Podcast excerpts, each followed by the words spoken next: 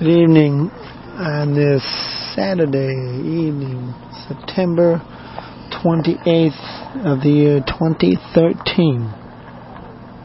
Just sitting here pondering before the Lord, watching the van getting charged up again. Praise God for His provision and for His ability to uh,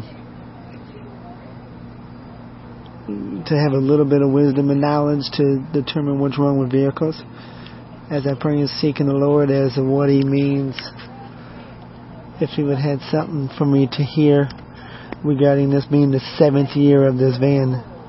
And we know the number seven is usually critical with the Lord, as is the number three, number 40, sometimes ten is. I ask that you all pray for clarity, for God's will, God's counsel, God's wisdom and understanding, and not man's. Man's is frivolous. Man is folly.